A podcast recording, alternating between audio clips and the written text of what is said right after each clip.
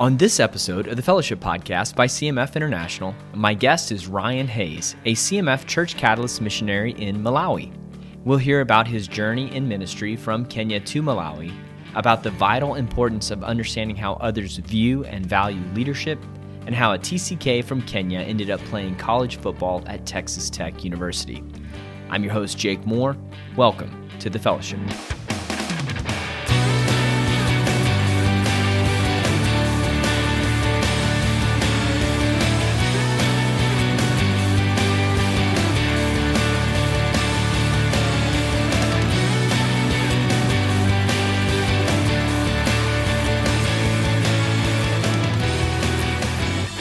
Hello and welcome to the Fellowship Podcast by CMF International. I'm your host, Jake Moore, and I am joined today by Ryan Hayes, a CMF missionary and Namikango missionary uh, that lives in Malawi. Ryan, welcome to the podcast, man.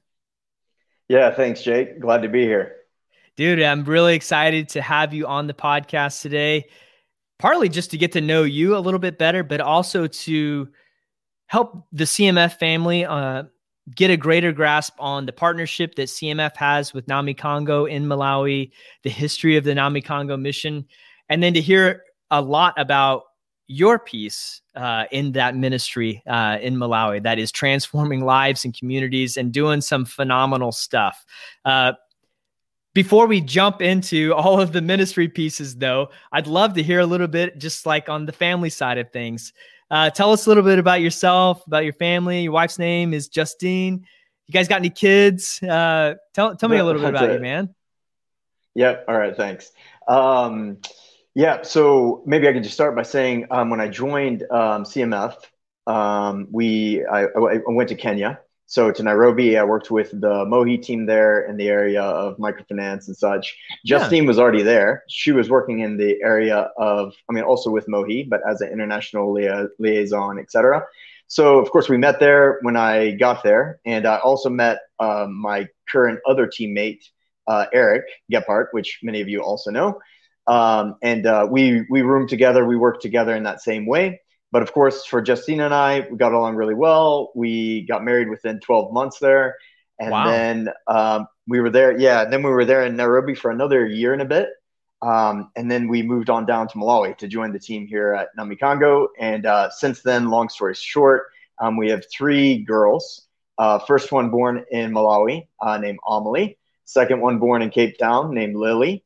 And uh, third one born in Houston, Texas, of all places, named Riley. So nice. I like that you guys chose three different places to have them. That's great. Yeah, we kind yeah, of followed we followed suit, but we didn't do three different countries. Uh, so that you get you definitely you one upped us on, on, that one. We did three different places, but not three different countries. Uh, that's pretty cool. That's pretty good too. So why why Cape Town for Lily? Was it just you guys happened to be there, or was like the medical situation in Malawi not quite what what was comfortable for your family after the first first birth? Yep, that's exactly it. Yeah, after the first birth, and thankfully everything went pretty well. I mean, for the most part, um, but the yeah. care is just pretty lacking. Um, mm-hmm. So we just went, didn't want to repeat that again. And it happened yeah. that the uh, All Africa uh, conference was happening around the same time as the due date in Cape Town. Uh, so we went there for that, and then just cool. extended our time and had the baby there. Yeah, it worked out pretty well. That's awesome. Well, it's interesting to hear you talk a little bit about Missions of Hope International, about Mohi, Nairobi, mm-hmm. and you know, of all the various things that they have going on, huge ministry, tons of stuff going on. They might need to start like a matchmaking service because you guys are not oh the first. You guys aren't the first couple no. to come out of that that ministry. oh uh, my so goodness, that, that's hilarious that you guys connected uh, as single missionaries there, uh, but then it went on mm-hmm. to get married and uh, then step out into a new uh, opportunity in Malawi. That's that's really a cool connection there. Well, yeah, that's it. At what point? Where where were you at before Mohi? Like, what brought you to Mohi? What brought you to CMF and that connection? Uh, what part of the United States are you from? Yeah, that's a great question. So my parents are from in a sense, West Texas area. So we were mm. in Lubbock, Texas. Okay. So I, I was born and grew up in Nairobi. And, um, oh, but we wow. also lived in Kitale, yeah, mm-hmm. Western Kenya, uh, for those who are uh, familiar. and um, so after at around high school, we moved back to the states uh, from Kenya. So I say that to say we moved to my uh, near to where my parents are from. So that's Lubbock. So finished high school there, and then went to Texas Tech. Um, played football at Texas Tech against Did your you good really? friends, the Sooners. Dude, Yeah, no way. it. I didn't know that. That's cool. Yeah, yeah, yeah. Uh, the the the two years that I was playing, uh, the Sooners got us pretty good, so that was a bit unfortunate. But otherwise, it was a lot of fun. Yeah, Yeah, Boomer Sooner. Um, sorry about that. that's it. I know. I know. Um, well, so yeah, so it was during the time at Tech that um, a series of things um, helped me and shifted my mind towards thinking about going somewhere else again as well. And it was primarily through the avenue of um, I was studying international finance, and uh, my international finance teacher um, helped turn my mind towards uh, microfinance and um, towards all the different ways financial empowerment can be a great tool for Oh, cool. not for not yeah for working with somebody not only for their own development in all sorts of ways but also for a primary catalyst for a lot of other conversations that can happen um, so during that time when i was a student there i got an internship at grameen bank with Muhammad Yunus. Um, some Yeah, of you probably No are aware. way. Really? um, Man, that's Bangladesh. awesome. Yeah, yeah, it was brilliant. Yeah, Yeah. so we were in. I was in Bangladesh for a few months with that internship, and uh, you know, did everything, saw everything as it relates to microfinance there with Grameen Bank and such, and then a couple other microfinance institutions as well. So after doing, pretty clear in my mind that this is a this is a really helpful tool in a lot of ways. Um, what happened then was upon graduating, I I started reaching out to a couple people, and uh, probably a whole lot of people who are listening to this podcast will know these names: uh, Mike Shraggy in the Joplin area, Mhm. yeah, and then also uh, Keith Ham, uh, Mhm. which pretty much everybody should know, I suppose. Um, Yeah. So, so I I had reached out to Mike. Uh, funny enough, I was I just reached out to Mike to say, hey, um, do y'all do you have any um, thoughts on doing ministry by way of microfinance in different places? And um, he said, just call Keith Ham. I mean, like that's the easiest. So I called Keith, and of course we had known Keith. Uh, my parents worked with um, them as well when we were in Kenya, and um, so actually wrote an email to Keith, and uh, he just said, come on over. So it was pretty simple from there. So I contacted all you guys at CMF, and then Yeah. yeah, got over there pretty quick, and really really appreciated that. Man, that's really interesting. So, what what year are we talking uh, that you finally made the made the jump to uh, Kenya? Yeah, good question. That should be 2000. Oh my goodness. Um, nine. So that'd be 2010. Around 2011? 2010. Okay. Wow. Yeah, Yeah. that all it's all blurring my mind. I know, Yeah, 10 years ago. Uh, man, things Yeah. start running together. So, you had mentioned that your parents had been serving in Kenya, uh, that you grew up in Kenya. You grew up in Kitale, you said. Yeah, that's right. Were they were they independent missionaries or were they a part of uh, another organization? How did they and you know when did they rub shoulders with the Hams? I mean, I know the missions community in any context, uh, whether you're in Spain, Uruguay, or uh, Kenya, uh, it's pretty small. Yeah. But yeah, how did they Yeah. how did they connect up there? Yeah, no, that's a great question. Uh, they were they were independent missionaries with the Church of Christ. Mhm. Um, and as such, um, a number of things happened. I, I don't want to get the whole story. One, it's a long story. Two, I could get it wrong. Um, Yeah. But um, for lack of better words, they they met each other in a series of different uh, contexts. Um, and then um, something happened with the registration, such that Christian Church um, uh, team members and Churches of Christ, um, some of them had to get under the same registration, which was Mm. interesting. And Yeah. um, that's part of why not I don't. I'm not quite sure if that happened with Keith and Kathy per se with that registration, but several other Christian Church CMF missionaries, um, that was the case. And um, so, you know, just to say it, I, I grew up with um, a whole lot of families that were not just Church of Christ, but then also in the Christian Church, and then there were several others from Baptists and several others from uh, some other churches. I don't remember them all, but uh, it was yeah, it was a pretty uh, it was a pretty uh, what's the word I'm looking for? Like ecumenical. Ecumenical. That's the word I'm looking for. Yeah. yeah, yeah. It's cool. It's neat how the in the missions community, uh, the denominational breakdown really breaks down itself. It goes away, and Yeah. everybody is, Yeah. is much more unified and looking out for each other uh, on, on Yeah, the mission field. So that that's really cool Yeah. to hear, dude. How did a kid from Kenya end up playing football at Texas Tech? That's pretty crazy. Wait, did you, were you a rugby guy and so then making the jump to American football wasn't that big of a deal. Uh, how'd how'd that happen? No, yeah, no. Funny enough, I had never I had never touched a football before, or yeah. rather, I never played football before. Um, it was just soccer. I mean, you know, we just played soccer all day, every day. Mm-hmm. Um, you know, it helped with all sorts of things, you know, speed, sure. agility, and all that stuff. Um, but yeah, no, it was just when we finally got back that I had always wanted to play football. I was a Cowboys yeah. fan forever yeah. and just never got an opportunity. And then finally got an opportunity and it was great, you know, et cetera. And then was able to get on the tech team and yeah, played for a couple years there, which was also fun. And yeah, so yeah. Did, okay, what position did you play? This is like no small feat yeah. to play at a Big 12 school, yeah. like having been at MK. Like that's crazy, dude. Oh, man.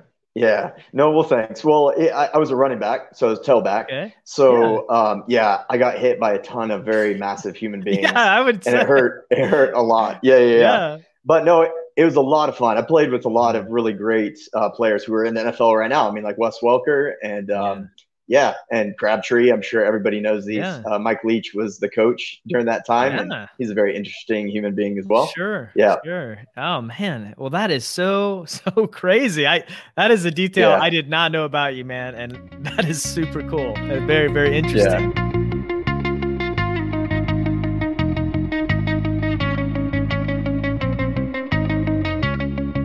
Now, yeah. I'm, I'm interested to know though a little bit about your your faith journey through all of this. Some of this is because my kids, uh, you know, I was a missionary with CMF in Ethiopia. We moved back when they were teenagers, um, and their faith was very different than what they experienced coming back to the United States as teen, teenagers, mm. being a part of the youth group. Uh, mm.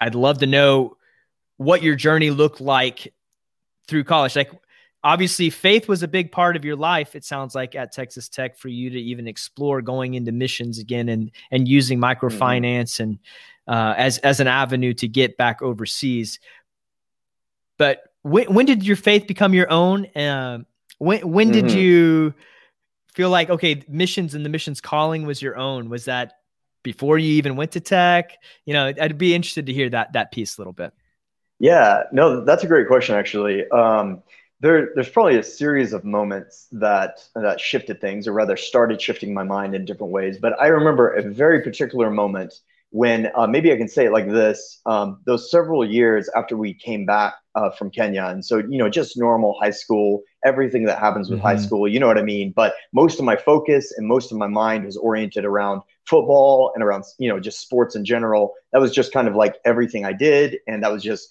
that was, for lack of better words, my my identity that I uh, saw myself as, and that I and I tried to hand to other people. Mm-hmm. Um, and it was it was senior year. It was right as football season was starting, and I just had this moment. I I just started reading um, on my own, like just you know just uh, picking yeah. up books and reading them.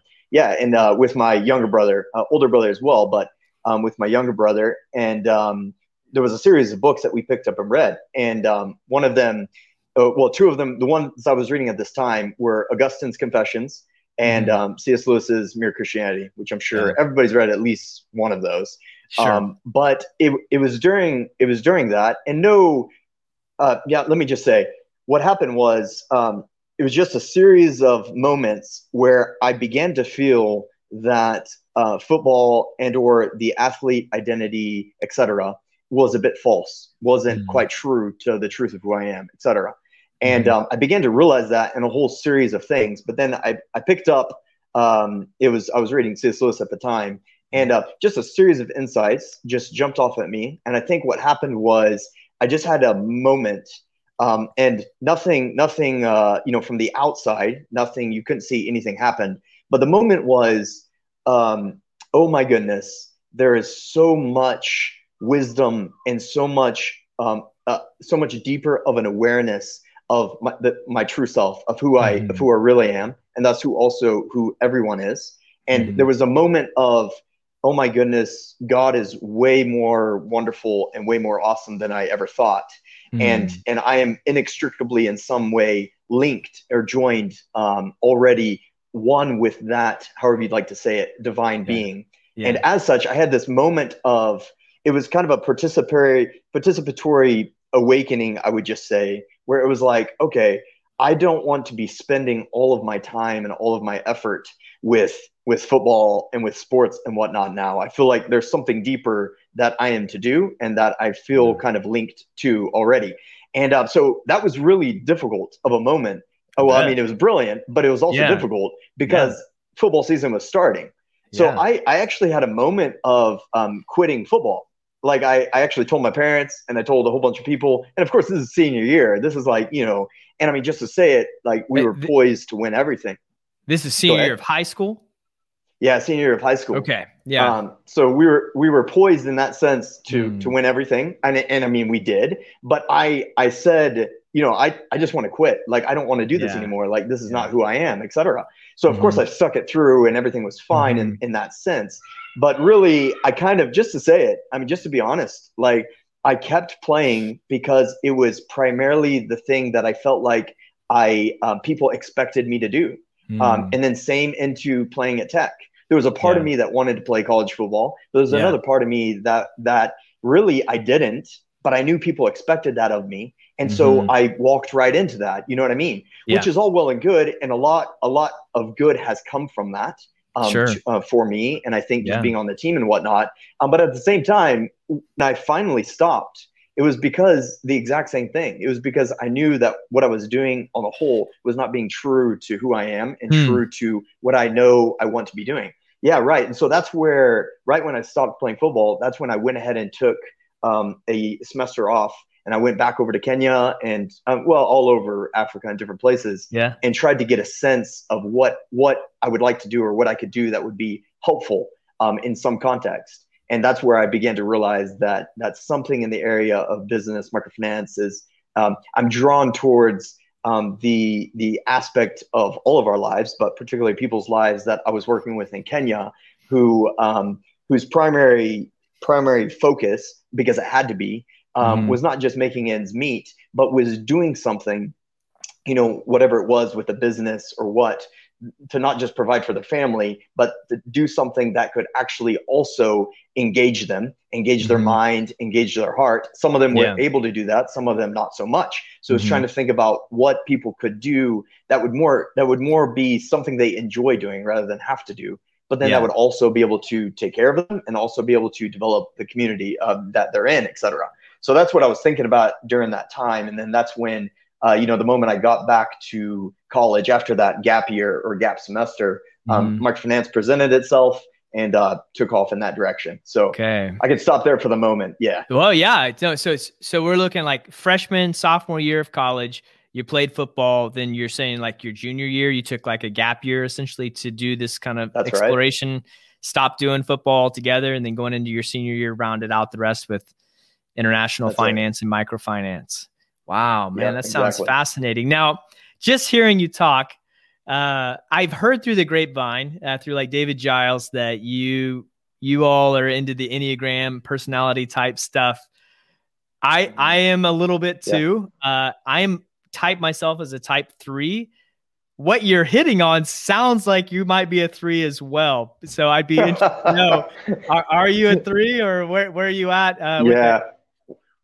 Uh, yeah. 100% man you nailed it that's awesome yeah just just talking about identity and finding who you are at the core uh, but then also doing yeah. things for other people uh, is definitely something that uh, enneagram threes yeah, usually wrestle with and i still wrestle with i'm sure you do too at different points yeah 100%. Uh, so that that's it interesting to hear um yeah man that gap year sounds phenomenal uh, what a gift uh, to be able to do that and, and to explore uh, where where you were feeling at at that time but then even that those decisions then linked with your future steps like where you were going to go yeah. from there uh, man that Absolutely. that that genuinely is really cool that you were able to do that how were you able to pull that off was it through family connections did you like save up tons of money or and then just go or what other countries did you go to during that time yeah, yeah, both and yeah. No, we I saved up a lot of money for it. Um, we got a couple of people to help give a couple donations just to help mm-hmm. us to be able to do a little bit more things. We went we went everywhere. I'll just say it was a brilliant trip uh, because mm-hmm. um, I say everywhere. We did about six or so countries in in Africa, and mostly wow. just visiting friends. Yeah, visiting friends and other missionaries. Um, and then um, my brother, who uh, we went together in a way um, he went on and did a whole bunch of places in Eastern Europe. Um, I then did a bunch of places in Western Europe. Um, so we mostly did, yeah, quite a number of countries in that way. But I'll just say, you know, aside from the just enjoyment of um, experiencing different cultures and places, which I think we all appreciate that kind of thing, mm-hmm. um, what really helped, just to say it, was going back um, you know, however, however much of an adult I want to say I was as a junior in college, probably not yeah. that much of an adult really, but going back as an adult um, to Kenya and to some of these places where I'd grown up, it was massively eye-opening, right? Because um, my parents did a brilliant job of of one uh, raising us by way of helping us to experience um, all of the good, for lack of better words, all of the good of the culture of Kenya, all of the good of the people of Kenya, and all of and all of the good in the churches that we worked mm. with. You know, all the churches of Christ. Um, but then going back and as, a, as an adult, you know, you tend to think, man, everything, everybody was awesome. They all mm. loved us. They all, they all, you know, everything they did was for us, and they weren't selfish. You know mm. what I mm-hmm. mean? And you, you mm-hmm. just you have all these ideas of what it was like, and then you go back, and it's a disaster, isn't it? Because it's mm-hmm. like oh no so like this person that that i thought was my friend etc they did this and this and this they yeah. no longer want anything to do with our family you know mm-hmm. then i got to experience all of the relationships that were clearly not relationships because they loved me or liked me it was because mm-hmm. what they could get out of it et cetera et cetera and i'm not yeah. i'm not going to just overgeneralize paint you know the opposite or bad picture but you get my point yeah. um, so it was really eye-opening by way of helping me to see things that really went on and um, and of course then learning how missionaries um, my parents but then also other missionaries um, deal with them and mm-hmm. that was mm-hmm. super helpful and that helped to really shift a whole lot of how i thought about um, not just ministry um, but also just working with people in different cultural contexts i mean yeah. that you know all of the seeds of learning to to see people where they're coming from through their lens through their primary um, primary um, psychological focus as it relates to if they're thinking a lot about safety, security, etc. So it was all of all of those um, mm. learning a lot of that stuff that happened during that time that really started shifting me towards um, wanting to be in another context like that, but yeah. also having a, a, little bit of an a little bit better of an awareness when I mm-hmm. when I stepped into it the next time of kind of yeah. what's going on. Yeah, man, that's so cool. That's so cool that you were able to get that prior to then serving internationally again. I've had yeah. some conversations with my kids. My wife and I have, uh, particularly for my son who's 17 and my daughter who's 15, wow. talking about the things that we protected them from uh, when it came mm-hmm. to culture. Like they mm-hmm. do, similar probably you have a very glossy outlook, a, a, a, a mm-hmm. positive outlook uh, to every aspect of what their life was, and it, it and it is it, it was the children's playland where they were running around yeah. catching chameleons and doing homeschool, yeah. but then playing hunting yeah, for birds it. in the afternoon, all that kinds of stuff. but they weren't aware of some of the stress that my wife and I were under dealing with yeah. government government situations or cultural situations, mm. uh, and even some situations within the church. Um, and some mm. of hmm. it's just because it from a maturity level, they were not at the place where they could handle some aspects of it, even what was going on uh, at the time. Yeah. So that that really is interesting to hear uh, that you got to have that experience where some of what you thought was unpacked or or reframed mm-hmm. a little bit, um, mm-hmm. but that it didn't completely yeah. ruin you for going yeah. back yourself. I think is also really interesting to hear. Yeah, yeah, no, thanks for that. I mean, I, mean, think that's that's very well said. And that's exactly it.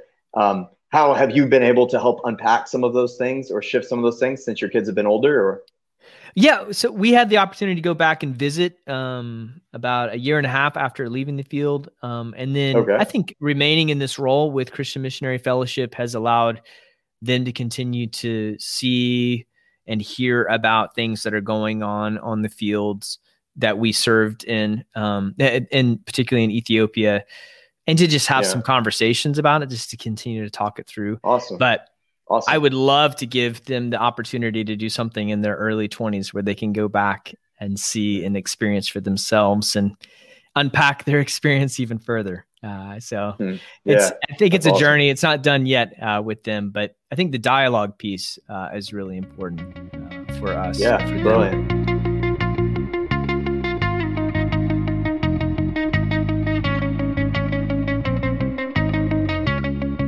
Well, I'd love to know for you as a as a, uh, a missionary kid, as a third culture kid living in Kenya. What did what did you miss when it came to moving back to Lubbock from a food standpoint, cult- cultural standpoint?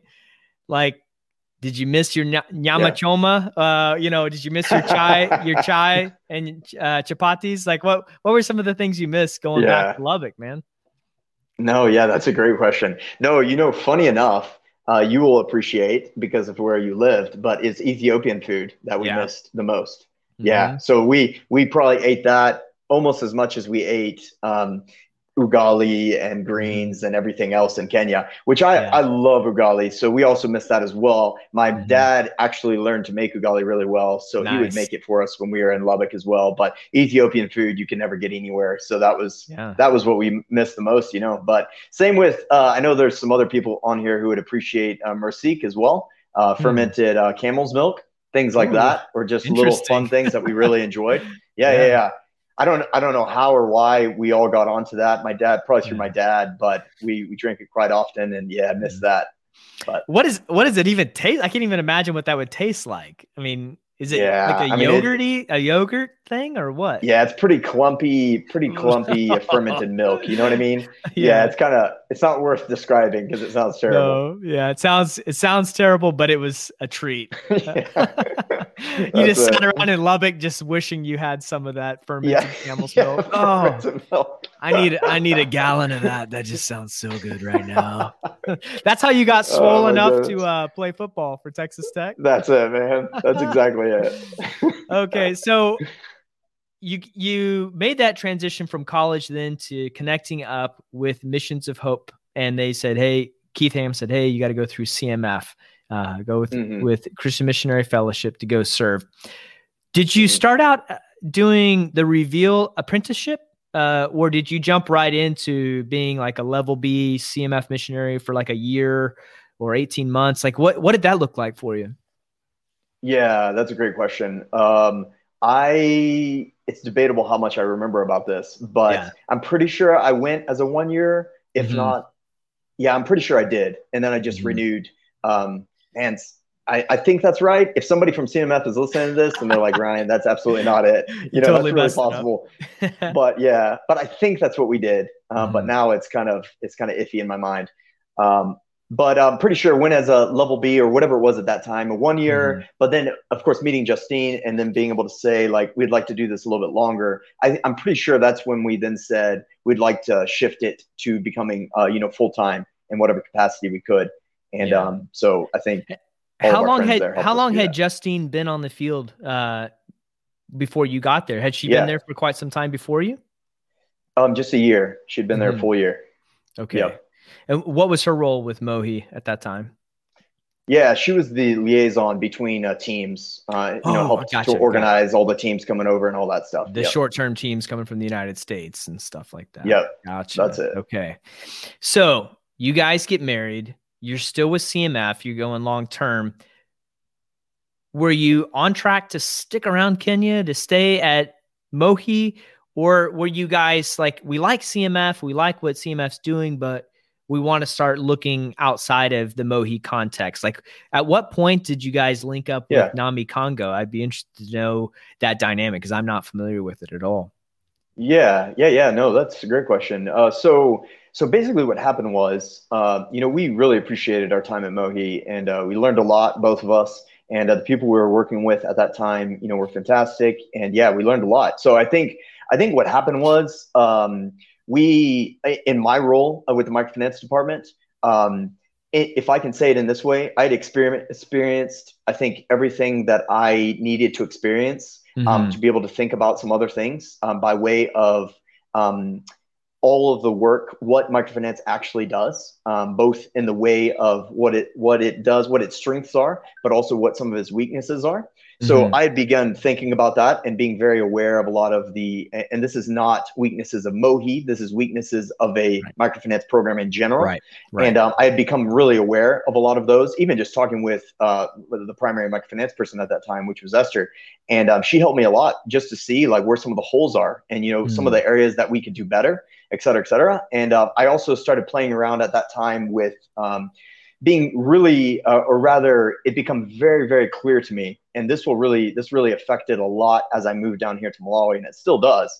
Um, it's being really, really clear on putting monitoring and evaluation tools into whatever ministry or program you're doing um, by mm-hmm. way of saying these are our goals or intended outcomes with this program or ministry, but then putting something in place to actually be able to measure and monitor if you are actually reaching those goals. Um, which is to say, you know, one, so that you can know for yourself, but two, you can mm-hmm. be able to say to other people, like, we are yeah. actually meeting this goal, and this goal's effect is this. And you have, you know, data, for lack of better words, to show yeah. that that's the case. So as I started to be aware of how important that is, um, we started to put a couple of uh, monitoring and evaluation tools in place there.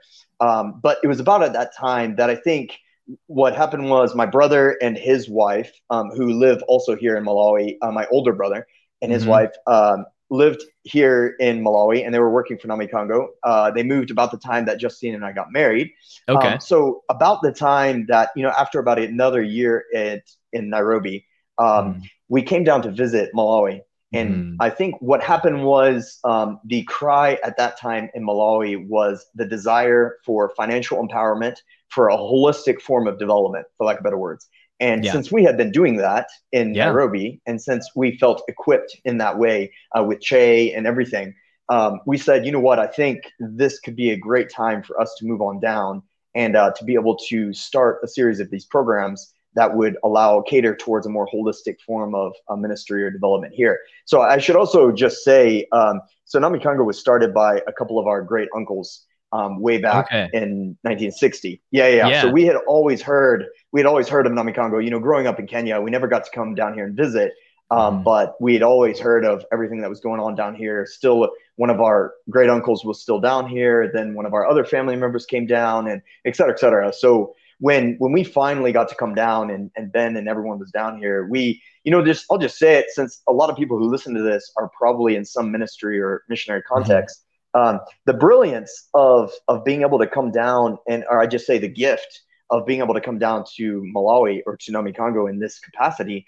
is that Namikango was already a very well established uh, hmm. ministry and or program. Um, just like you said, um, for you guys in Ethiopia, um, Malawi, they also required you to do, if you were going to do something uh, ministry wise or biblical or with the church, you also had to start something um, that was benefiting the community in some tangible way, right? So yeah. that's why, just like you guys, um, the missionaries previous to us started the maternity clinic, which we've now uh, moved also into an outpatient clinic.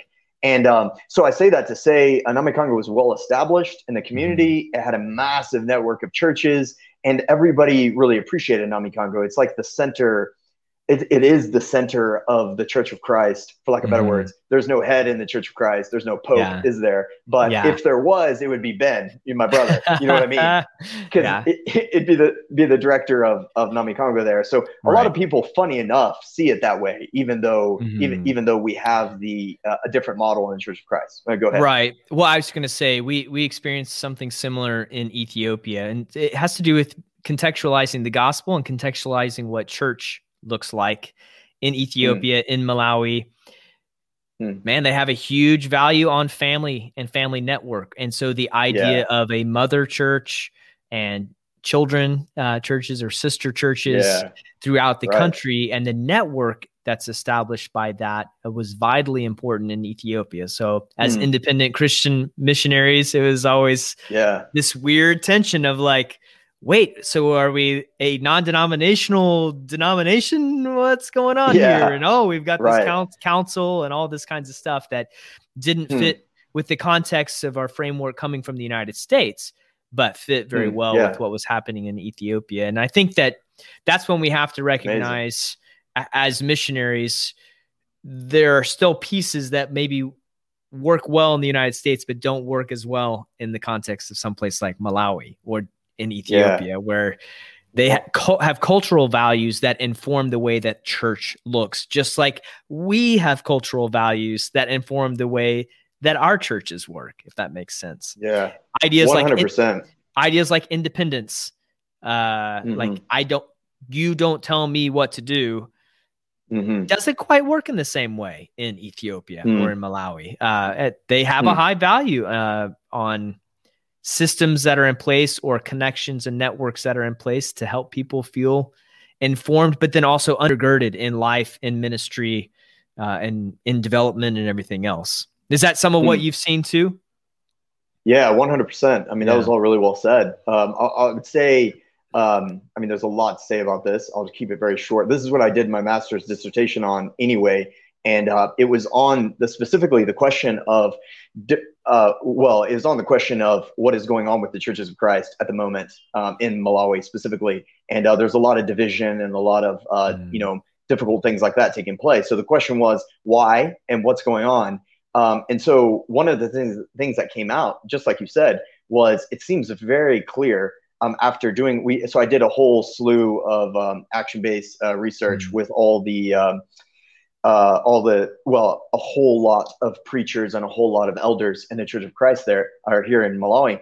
And the thing that kept coming up, just like you said, is they do not do well with uh, the model of church that we that the Church of Christ has given them. I mean, just mm-hmm. to say it, um, yeah. The the autonomous churches um, does not work well here, and that that mm-hmm. provides a whole lot of conflict, right? Or actually, because what happens was that in, in tandemized with um, the primary cultural ingrained model is that of a extreme hierarchy, right? And uh, so even though, just like I'm, I'm sure, like you said in Ethiopia, even though the cultural context is very family oriented, or rather um, you know, even in Church of Christ here, everybody calls each other brother and sister. I mean, you know, it's mm-hmm. very much like that.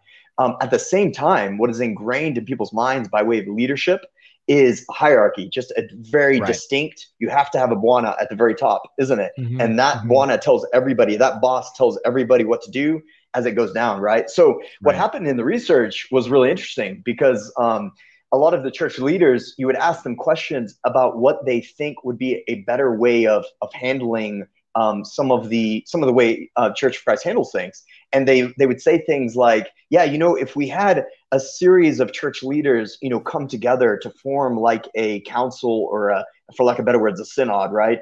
And right. um and if and if then that group had maybe another group of leadership to help them kind of know what to do and then maybe that group had one or two people or like something like Namikango mission at the top you right. know what i mean and yeah. you, you would you would get to the end of it and you'd say oh so basically like the catholic church and then they would say no absolutely not you know right. the catholic church yeah. is this you know so all different. that stuff yeah yeah no no so it, it's exactly like that so it was really funny because that's where we started to realize just like I'm sure, just like yourself and like many, uh, like many, how crucial um, paying attention to the way people think about leadership is. Yeah. Um, so because of course you can very quickly say something like, "We're gonna we're gonna start a leadership training school" or something like that. But man, if you don't, if you're not very aware of how people think about um, leadership and what leadership looks like and um, what it gives them, and just mm-hmm. to be mm-hmm. honest, like the primary issue that we experience here is the the um, the way in which leadership is assumed within uh, the ego way of yeah. understanding of oneself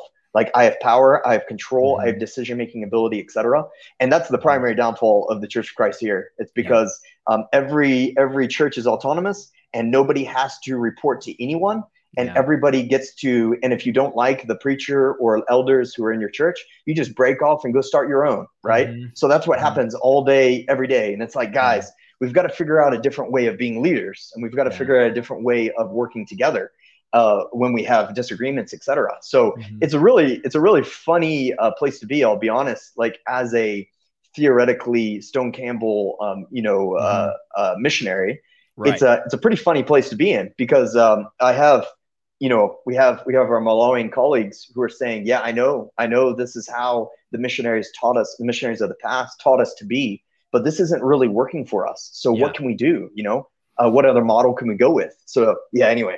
Well, no, I, I love that. And I think you're you're hitting the nail on the head. It's something that we have to wrestle with as missionaries, that it's not just figuring out how to share the gospel in another language. Like people think that's maybe yeah, the greatest right. challenge. And no, it's saying, what is some of the cultural baggage that I'm bringing to either the gospel or to the understanding of what church is that needs to be refined, that needs to be broken down and then mm. recontextualized in the place that I'm going and serving in. Mm. If I mm. want to see this church well be sustainable and going forward, um, yeah. What well oftentimes what what we experience in Ethiopia uh, would be things like a reflection back on ourselves, like, oh man, you know, culturally, they have there's such a rich culture, such a rich language, mm-hmm. Uh, mm-hmm. D- unique food. D- man, Americans, we don't we don't really have a culture. We're a melting pot. We're a melting pot, and it became this yeah. thing where we'd be like, I, I would reflect on myself, and be like, okay, what am I bringing culturally other than maybe some of the baggage? What are the benefits of American culture, if there are any? Mm. Uh, and one that I came to see that we when we'd have these discussions with church leaders was creative problem solving and critical thinking mm. was something that we have a high value yeah. of in American culture hmm. that. In those contexts in Ethiopia uh, are not as often uh, multiplied upon, like are not as encouraged. You know, it's rote memory. Yeah. Like gotcha. I control the yeah. power or whatever it might be. Um, and yeah. so as missionaries and working in mutuality with the church leadership, we began to help them say, okay, we hear you saying these things about what you want the leadership structure to look like. Let's mm. think through the creative process of how to help you guys reach that. Um, and mm, so that yeah, was the fun piece said. of saying, like, as North American missionaries, okay, there is still a place for us in, in these types of contexts. That mm-hmm. it's not just like, all right, let's just let's just leave altogether but it's helping them bridge the gap of these cultural challenges and the things that they think and have learned from their own culture and then also from missionaries in the past and how do we say okay let's find that that common ground that actually is maybe a little bit truer to what uh, we see in the bible uh, and what we see works within that cultural context as well yeah yeah man well said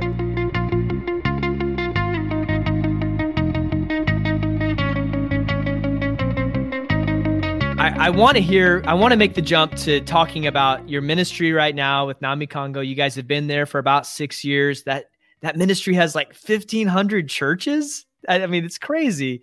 Whew, uh, yeah. But before we before we jump to that, I want to talk just briefly. I'd love for you to give some words of advice for a, a young missionary or someone that's interested in missions, like you. Like they're they're like wrestling with this i maybe i, I don't want to call it an identity crisis but you know yeah. like you you're, you're like wait yeah. the, tra- the trajectory i'm on is not the trajectory that i want to go on i i, I feel like yeah. i need to explore other things i feel like there's something else for me i'd love to hear like some words of advice some thoughts uh, from from you for someone that the Ryan Hayes of 2007 or 2008 that was exploring all these things? What would you tell yourself, man? Someone that was someone that's at a state school that maybe is heading in a direction that isn't bad, but isn't necessarily maybe true to who they who they are. What would be some things that you'd suggest that they should do? I think I would start by saying, um, because I know this is what I needed to hear and, uh, and and I heard it in a series of different ways, though I didn't take it as seriously as I should have. And it, it is the question of consider and take some time to really consider um, what is it in your life or in that you have done or about you or your skill set um, that you are drawing a sense of value or a sense of identity from mm. um, and to to really take time considering that because each of those things whatever it is that is making up, and this is where I would say making up the way in which you feel that you are of value or of worth or that you have something to offer. All of those things, while they could be skills or talents or innate aspects of your, or conditioned, I should say, aspects of your personality or whatever they are, they can be so helpful and they mm-hmm. can be mm-hmm. so good. But mm-hmm. at the mm-hmm. same time, those are those are some of your primary areas that you need to be able to look at and to be able to say even though i have this personality trait or even though i have this propensity or even though i've learned to operate in this way this this i can either choose to look at this as a as a gift or i could use this as something that i want to hold over and against other people as and, and you don't do that in any conscious sense mm-hmm. but in an unconscious way in a subconscious way to be able to say as you're coming to a new place um, that for example for me as an enneagram uh, you know three kind of in that box mm it would be i have a whole way habitualized way of thinking around um, thinking about a potential goal and then figuring out doing all the critical thinking to figure out all the ways in which to meet that goal and then we would just walk step by step in order to meet that goal. Now, when I come and talk with a Malawian colleague, that's usually my first thing that I sit down and I want to I want to lay out what I think here is going on, where I think we can get to, and how I think we can get there. And you know, by the time I'm finished, I don't really need anybody else's input. I've just laid mm-hmm. it all out. You know what I mean? Yeah. And um, one of the things that I realized really fast is that I draw a lot of my my feeling of of yeah power control um, feeling like i'm worth something by being able to do that right? Mm-hmm. And so I realized that I had a tons of resistance to not do that, um, uh, mm. tons of resistance to doing it in another way, tons of resistance to asking for advice, and tons of resistance to actually doing it in a more participatory way. So this is when like Che came in, and mm-hmm. I started to realize that there was a, a there's a different way of being able to get people's input and being able to make decisions. I had a lot of internal resistance to it um, because yeah. I knew I knew that it was going to take away one of my primary things that I thought that I could give to the ministry or give mm-hmm. to the people that I was working with, and so that was really difficult and it required a lot of internal you know work to be able yeah. to see and say, Ryan, that just because maybe you've had some practice in that, um, that is not who you are, and that is completely mm-hmm. okay to be able to give that up to be able to actually give the decision making to somebody else, to actually be able to hand a little bit of control and a little bit of power to somebody else's mm-hmm. hands, and to be able to be completely okay with whatever decisions that they make that you that you help make uh, help them make or empower them to make or give um, give room for them to make. So mm-hmm. I say mm-hmm. this because we're in the specific role of of we have about 80 employees or i call them colleagues of course but mm-hmm. technically employees and and we have to give or we've been working on a leadership model where we give uh, which which um, completely flattens the traditional hierarchy uh, model that uh, mm-hmm. Malawi is used to, and yeah. it, it, makes it into a more a democratic way of uh, way of seeing things. But it's been painful, really mm-hmm. painful, because I didn't realize the hold that I held um, on on yeah decision making and uh, being able to not just make decisions but being able to to use maybe a strength of critical thinking to be able to get there and um, you know and th- i mean that's just one simple example sure. I, w- I would say another thing is um, another reason why to to look at it is because we all have loads of ideas and agendas and desires for particular outcomes right mm-hmm. and this is one of the things i noticed really fast about myself and that I noticed about other missions, missionaries as well. And it's another area that we've got to pay attention to. And it's that if you ask someone, or I'll speak for myself, my desire for a particular program and to see a particular outcome wasn't always for the good of my colleagues and the good of the community. Yeah. It was why? Because I, so I would look good, right? And right. I would never say that.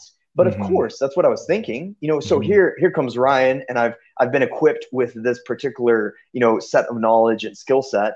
And and here I come into your situation, and don't don't worry, guys. I'm going to make a series of programs. Mm-hmm. I'm going to sort all these problems. You know what I mean? That yeah. was kind of the the subliminal mindset that I had come into it.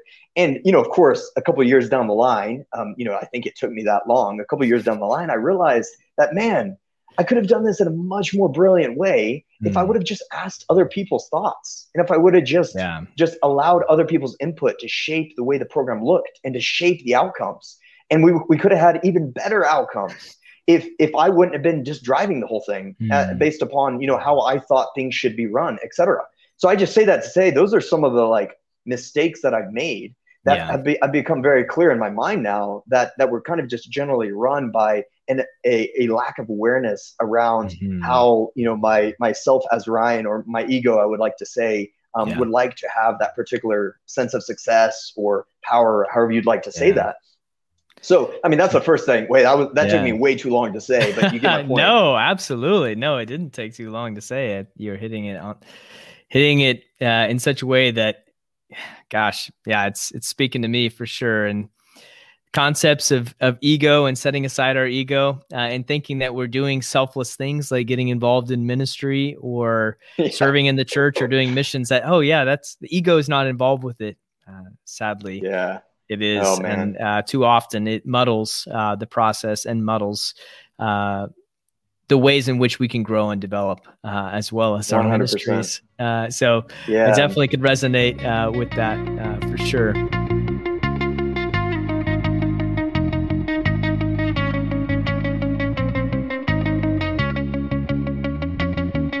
thinking about Namikango now. You've been there going on six years uh, as a part of that ministry. You're the director of development. Is that right? Or you guys call it the yeah, devel- development director? Is it the other way around?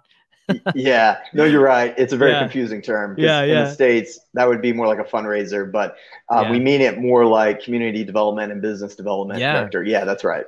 When I I love this idea with Namikango that it is a multi-faceted or multi-focused ministry that is focused on training and empowerment of communities and that that's mm. where the gospel transformation happens is through that training and that empowerment of those communities mm.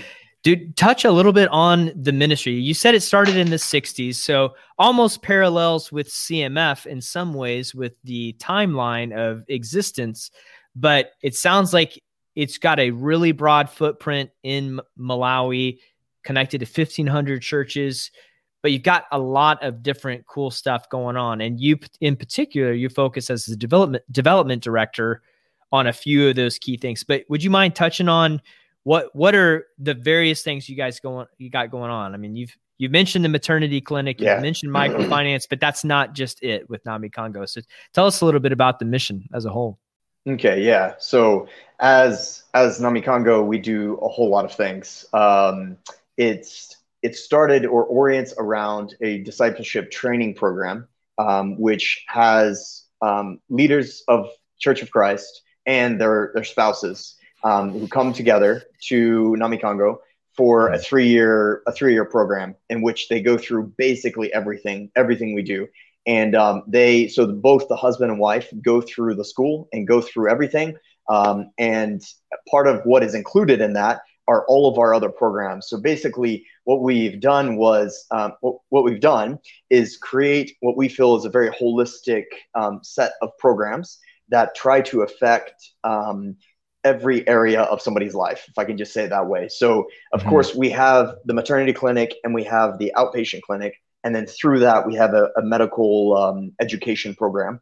Um, then with that, we have a HIV and AIDS prevention training program um, which is really basically a marriage training program. And it helps people to understand all of the dynamics around um, not just um, the sexual relationship, um, but also everything that relates to HIV, everything that relates to, um, yeah, I mean, marriage in general. It's, yeah. it's just basically a marriage training program. So from there, of course, then we have the Village Savings and Loans, which uh, program, which also goes in tandem with the financial training program and business training program. Um, and then those go hand in hand with our agriculture program. So it's conservation agriculture okay. and now also permaculture training program. Um, and then from there, of course, we have a women's development arm, so women's development um, program, um, where we're working with um, a lot of the women leaders in the Church of Christ, um, which has been brilliant because typically they've been uh, neglected um, in terms of yeah. leadership development and in terms of education. Um, and then we, from there, we have a whole series of things that happen with church leaders um, and discipleship. But so I say that to say, um, all of those then fold into the Discipleship Training Institute, um, such that the husband and wife, when they go through the program, they get certified in every single one of those areas. Oh, okay. And then, of course, as well as, yeah, and then as well as, of course, the theological component um, that all of that, all of that is just bundled into one training program now. So, so the yeah, disciple training, the disciple training institute. How long does it last? Is it something that people come to for like a couple of years, or do they come and do modules from time to time? How's that work? Yeah, great question. Yeah, so the way it works here in Malawi is yeah, it's a three-year program. Mm-hmm. Um, but they have about four and a half months off at one part of the year. So we go pretty solid in terms of three tri- a trimester um, situation for pretty much half the year and a little bit longer. Mm-hmm. And then they have the rest of the year off, which is their planting and uh, gets up to harvest um, time for the primary crops that people do. So we we orient it that way, but otherwise mm-hmm. it's it's pretty much a trimester college uh, style. Wow, that's really interesting. Now, is it? This is always something that you wrestle with uh, in Ethiopia. We always wrestled with in Ethiopia is any type of training institute like this training program mm-hmm.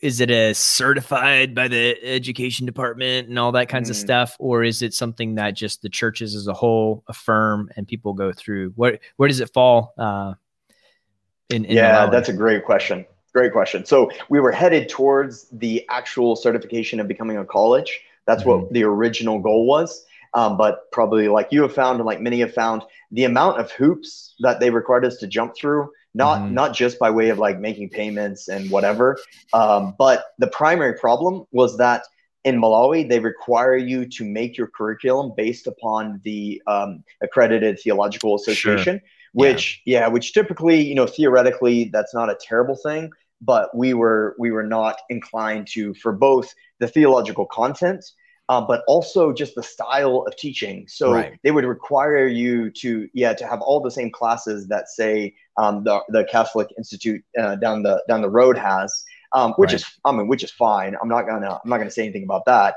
But they would require it to all be in lecture style classrooms with mm-hmm. exam based um, assessments. Yeah, right. and so we don't we don't have any of that. We do assessments in a completely different way, mm-hmm. and uh, we have several. And, and the entirety of our curriculum is based upon a participatory, um, interactive approach um, mm-hmm. for for a classroom. You know, we sit so, in a circle. Everything's yeah, yeah. yeah. I was gonna say, so like the con- conservation agriculture class, if it was to fit within that model, you got to sit, you got to lecture, you got to be in a classroom. Yeah, You're taking people outside. You guys are getting your hands dirty walking through That's the it. systems of how to do stuff. Is that more what it's like? Yeah, 100%. That's exactly it. And, uh, and every level on each of those classes, they're exactly like that. Um, some of them take place um, both out out in the community. Some of them take place. You know, it's just it's pretty eclectic and uh, works really mm-hmm. well.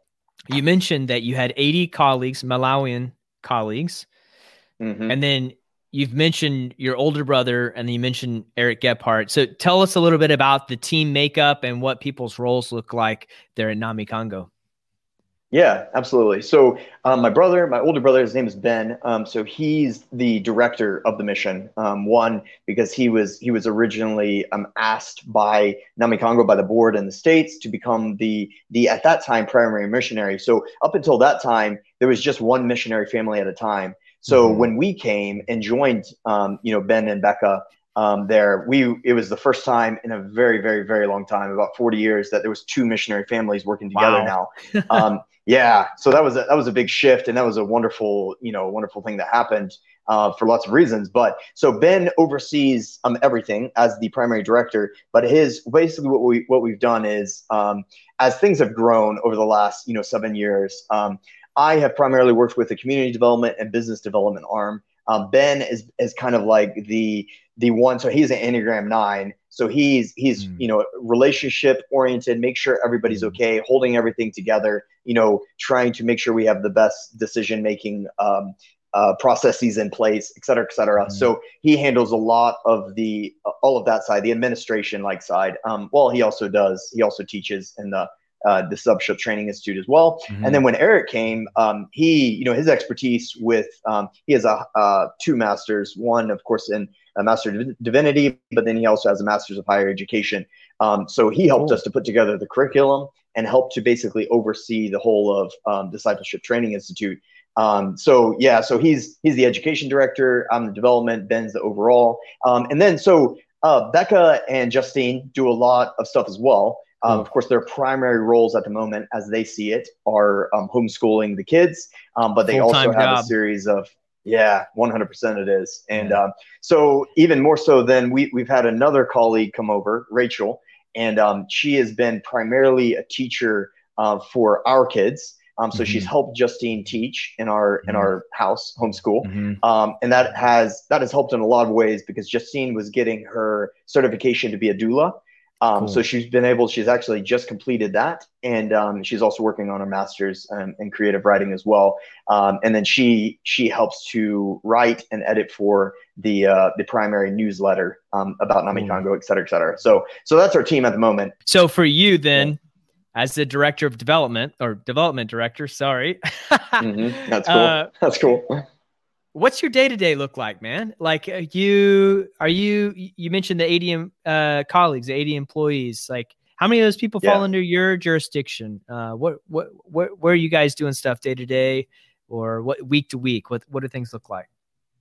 Yeah, man, that's a great question. Um, so of those of those 80, primarily 80, those are pretty much full time. Um, and then we have a lot of others who are part time. Um, about, if I can say it this way, 14 are with me um, under uh, with the coffee, with the coffee uh, coffee roastery and coffee farm. About 14 there, and then I have about seven who are uh, who just report to me directly as it relates to the development programs that we have. Um, so uh, whatever that total is, that's about where I'm at. Um, and and just to say, day to day, you know, it's it's funny because uh, I think we're in a unique position. I think mm there's only a couple other missionaries that I've gotten to know and talk to who have had the particular uh, place or, or, the particular um, situation of being a missionary, but working with and for, uh, for lack of better words, an institution, right? Yeah. And um, there's pros and cons to that. Um, 100% mm-hmm. there is. And um, uh, the I can start with the cons. The cons are obviously, you know, the least life-giving parts of what I do is all of the administration, all of the budgets that we have to do, mm-hmm. all of the paper trails that we just have to have for for yeah. the organization, um, and of course meetings, meetings about meetings about meetings. You know what I mean? So um, because we have we have so much going on and we have so many people, you know, we work with. Um, it's just like constant, all of that stuff, you know. So so a day, uh, normal day uh, for me is is basically eight to four somewhere there um, at the office and uh, I say the office, but we're on a 90 acre plot and it's mm-hmm. beautiful as it's wow. a forest. You know, we do permaculture, et cetera, et cetera. So I spend a lot of my time outside of the office, just on our plot. Um, and so it's in that way, it's very life giving because, um, you know, I can be in the forest at any given moment and just enjoy some quiet time um, you know, amongst monkeys and whatnot, yeah. um, or, or or in the coffee field, you know, and mm-hmm. enjoy that. Or I can be in the office proper and um, spend a lot of time, you know, making sure that you know my colleagues that I work with that we're moving in the right direction, et cetera, et cetera. But just to be honest, we we have there's so many good people that we work with that um, now where I am is I spend less and less time, um, you know, I, I, though I technically oversee, I spend less and less time with with each of the programs as it relates to uh, vision casting and actually day to day implementation. Um, you know, our Malawian colleagues are are super in a whole lot of different ways, mm-hmm. and um, so they've been able to, you know, the ones I work with specifically, uh, they know what they're doing, and I don't have to tell them on a day to day basis, you know, and yeah. they do it better better than I would, you know what I mean? So yeah, um, so that's fun. I mean, you know, that's that's part of what's fun is being able to work with people who are very equipped and very capable. And you know, I learn a lot from them, um, and we're able to, for the most part, work pretty well together. Yeah. And um, and we're able to accomplish something that, in the end, um, you know, like I said earlier, I've learned um, to be able to include what they see as as in their in their own cultural and in, their own language and in their own understanding of their communities, mm-hmm. um, what they see as as goals and outcomes that are actually beneficial for other people. So that's helped me a ton. Yeah. Oh, that's huge. Now you, you mentioned their, their own language, uh, similar to Ethiopia. There are numerous language groups in Malawi. I'm assuming, and the national language is English, but there's another language too, right? It's like, I don't know how to say. Is it Chichewa? Yeah. Never... Oh, that's right. Yeah. Well done. nailed yeah. it. Yeah. So is that at the Disciple Training Institute is is everything done in English, or do you guys do like half classes in? Is it Chichewa? Am I saying it right? Uh, yeah, yeah, you are. Yeah, Chichewa. Yeah. yeah, yeah. Great question. So, um, probably similar to where y'all were. Um, all of our colleagues speak English, um, so we can do we can do all of our meetings in English. Um, but for everybody that we work with who either comes from the village or outside of some of the more urban areas, mm-hmm. they only speak Chichewa. Um, so, mm-hmm. so yes, the the institute we is done in English. Um, some of it is translated primarily because um, the the wives, um, I should say, generally most of the wives, and we have a couple uh, single f- female students. Um, who who are not as proficient in English, and so yeah. to keep them on the same page, um, we translate a whole lot. But uh, for a lot of the men who are there, um, they do really well and be able to communicate in English. But uh, but yeah, you know, just like you guys, the moment the moment you go out of Zomba, where we are, the small yeah. town, um, you've got to be able to speak um, Chichewa. So um, we are we are conversational um, yeah. I wouldn't say I'm as proficient as you probably were, but you know, that's where we're at. No, that's that's really interesting though. So for you then you, you're you're overseeing the development piece of things, but then does that put you in the classroom from time to time or running sessions yeah through through DTI? Like how does how does that work for you?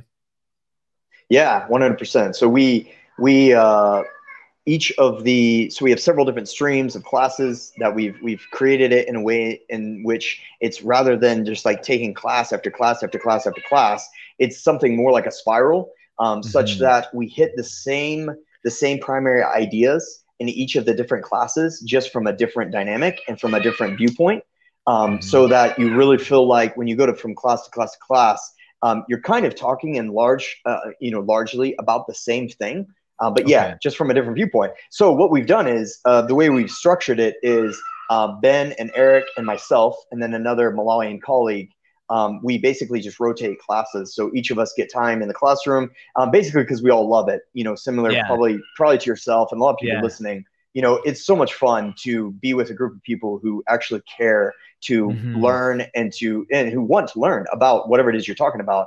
Um, mm-hmm. And that's probably one of the most life giving things for me as well and it's just being able to if i can say it this way it's what i love is is for the the um the light bulbs that have gone off in my mind around mm-hmm. particular things as it relates to our our our true identity as it relates to our understanding of god as it relates to who we are and how we are to be in the world etc I love to be able to um, facilitate those conversations and be able to ask those questions and to see, you know, similar light bulbs going on in in my colleagues or students' minds. Um, that's pretty much the funnest thing. I'm sure. I'm sure anybody who's taught could agree with that. Um, so yeah, we all get to spend time in the classroom, and that's great. Yeah, I loved seeing the pieces come together. Uh, whether it was yeah, something I was it. preaching on or training some different leaders seeing them start to get the concept that I was trying to push forward uh, and and putting it. it. in their own words uh, you know i think that's when when they yeah. start when they're capable of teaching it themselves uh, and sharing it, it's like okay now now we're firing on all cylinders and you guys are resonating with the things that i've been trying to share with you for maybe months yeah, or years maybe yeah years years yeah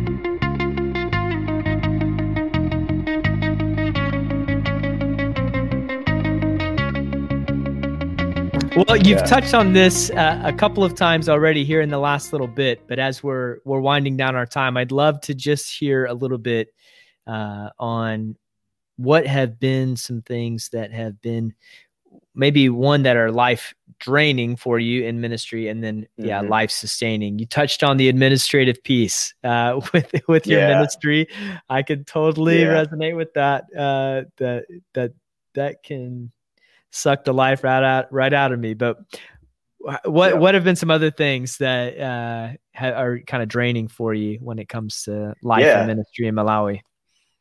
Yeah, sure. I mean, just just right offhand, it's it's not just the administration, but I'll say it's the if you'll allow me to put it this way, it's the disappointment that comes when you're working with a colleague and then you realize that maybe they had an ulterior ulterior motive, mm-hmm. um, which whatever it is, whether it's just finances or if it's um, wanting to get in good with you, so that maybe they'll get something from you, or whatever it is, it's it's mm-hmm. learning that maybe you haven't been on the same page the whole time as you thought you were.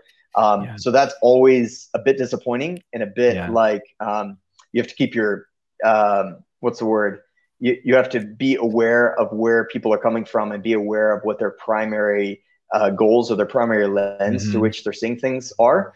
And uh, we've learned that through a series of disappointments. But in the exact same yeah. way, it's just it's just running the the organization um, such that you know we've gotten sued quite a number of times um, wow. from employees um, who just want to be able to take advantage of little loopholes and laws in Malawi that they can get money from the organization if we don't do yeah X, Y, and Z, etc. So we've gotten mm. sued so many times, and we've gotten you know we've gotten uh, for lack of better words cursed uh, with witchcraft quite a number mm-hmm. of times as well. And uh, mm-hmm. just for a wonderful example here, so we got we got publicly cursed, um, and then we promptly fired that person because you know what mm-hmm. else are you gonna do?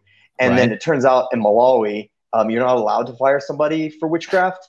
Um, uh-huh. So we promptly got sued and we yeah. owed the person about seven thousand dollars and had to pay mm-hmm. them seven thousand dollars or so um, for them for them doing wow. that. So you know things like that are loads of fun. You know what I mean? Oh man. So yeah, big hairy mess to step into, and yeah, yeah, the, the culture. It's kind of touches on what we mentioned earlier, the cultural aspects of things that you don't quite know or understand until yeah, you get into the it. middle of it.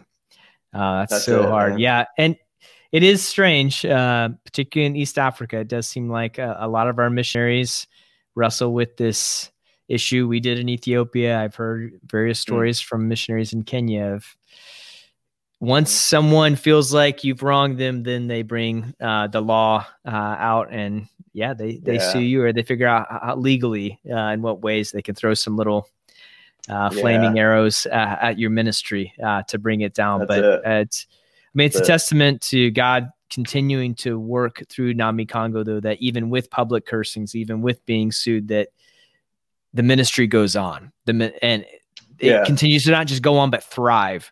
Um, and that's a testament yeah. to like that you guys are in and a part of what God is doing in that place uh, and in those communities yeah. and in those lives. So that that's phenomenal. Yeah. Well, well thanks. No, I appreciate uh, it so then the the converse of that you you mentioned getting outside yeah. life giving or even i sometimes i like to ask like what are ways that you find sabbath uh, in the midst of ministry uh, it's I, I, always say it's kind of a crass way but being a professional christian uh, you have expectations for being a person of ministry doing ministry at all times but yeah. people sometimes forget that we need to be poured into that we need sabbath uh, so what does that look like for you or, and for your family yeah, that's a great question. Um, so to start with the Sabbath bit, um, you know, we probably like many, we have to schedule it in, um, you know, to make sure it gets done. You know, for, for that's an Enneagram three, um, saying that I have to uh, pencil in a, my task of not doing anything. You know what I mean? Um, yeah. And that's the that's the only way I can be able to check it off that I that I've gotten it done, for lack of better words. Yeah. Yeah. Is um, so we we put it in the schedule for a day where we don't go up to the office and we try and do um, you know whatever we can do as a family um, and or and or as a team.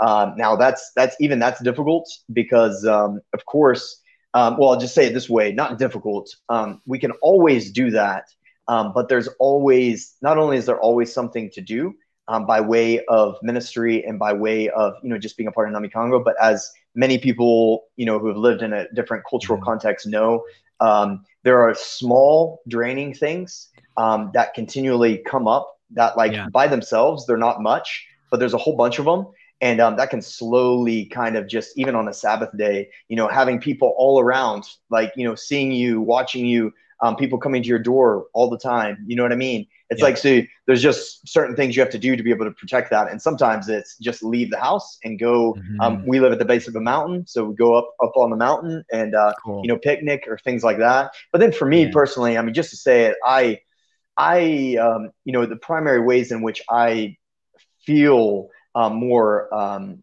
rejuvenated are are through spending time reading and learning new things. Um, I, I love to learn, and specifically as it relates to ways in which I can better uh, live from my true self and better understand understand as I understand God and as I'm able to mm-hmm. to teach um, in a way that is understandable for other people. So that's where I say, you know, life giving also though is um, you know, one, yeah, the teaching aspect, and and again, this is not not just because I get to be up there and saying things, um, but because you get to see shift mm-hmm. happens in people's mm-hmm. minds, and that's that's what I love. I love seeing a shift happen in whatever way it comes. So yeah. so one of the ways in which we see this, and that's probably the most life giving, is through reconciliations. Um, so one of the primary things that Namikango does, just funny enough, as a role, is mm-hmm. is having to be the the middleman between um, divisions and between um, uh, things that come up between church leaders and churches, whatever. They come to Namikango to ask for help for um, you know reconciliation, for lack of better words.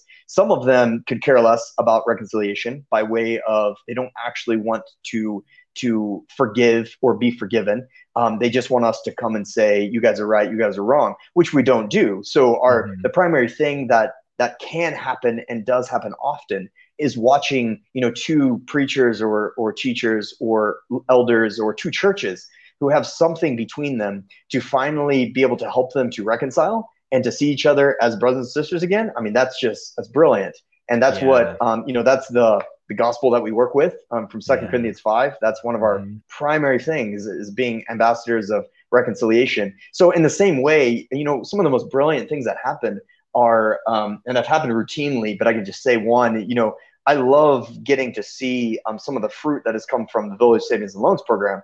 And one of the things that has come unexpectedly is um, we work in a primarily uh, Muslim area here, and um, is seeing our Church of Christ trainers and colleagues um, working together in the same groups, you know, the same savings groups, the same communities as um, predominantly Muslim uh, people, and uh, seeing them work together, mm. and not only work together, but for a common goal, achieve that common goal together. You know, grow as it were of one mind, even though they're of they're of you know two different religions. To see the chief in that community who is also a Muslim be able to come to us and say, "Man, you know, we we've never received such um, such development, such empowerment, such growth." From from any of our fellow Muslim, uh, you, you, know, brothers and sisters, and we're seeing it, you know, with you and um, with you who are Christian, etc. So that you know that level of of reconciliation, of working together, of being able to bring down barriers, that's probably some of the funnest stuff, isn't it? Because uh, yeah. you know that that has a lasting impact. Yeah. Yeah, and that's what really community development is. That's seeing Gos- the gospel transform yeah. community and lives. Uh, and being at the heart of that uh, is truly a gift and an honor to be a part of. Yeah. Man, yeah. Ryan, thank you so much for this time. I'm so grateful for you and Justine and your family's faithfulness to Jesus in Malawi. Um, and it's great, grateful for Namikango uh, and that despite the challenges that continue to come to this ministry uh, from employees yeah, uh, as sure. well as from people on yeah. the outside, uh, you guys continue to press forward, knowing that God is transforming lives and transforming communities uh, through your faithfulness in that yep. work. So, thanks, brother, for this time, and I uh, look forward to some future conversations we're going to have about the Village Savings and Loan Program and some of the other things that you all yeah. are doing as a ministry. God bless you, brother. Not only did I learn a great deal about the Namikango ministry from my time with Ryan, but I was also challenged by a number of things that he shared particularly his question about identity. What are the things in your life that you are drawing a sense of value and identity from? And then piggybacking that idea, when I am with others, am I setting aside my ego to learn from them? I need to ask more questions and better questions and not just assume that I have all of the answers or the solutions to the problems or the issues around us. Only then will my ministry really begin to thrive. Thanks for listening to this episode of The Fellowship. Now get out there and connect with what God is doing in the world around you.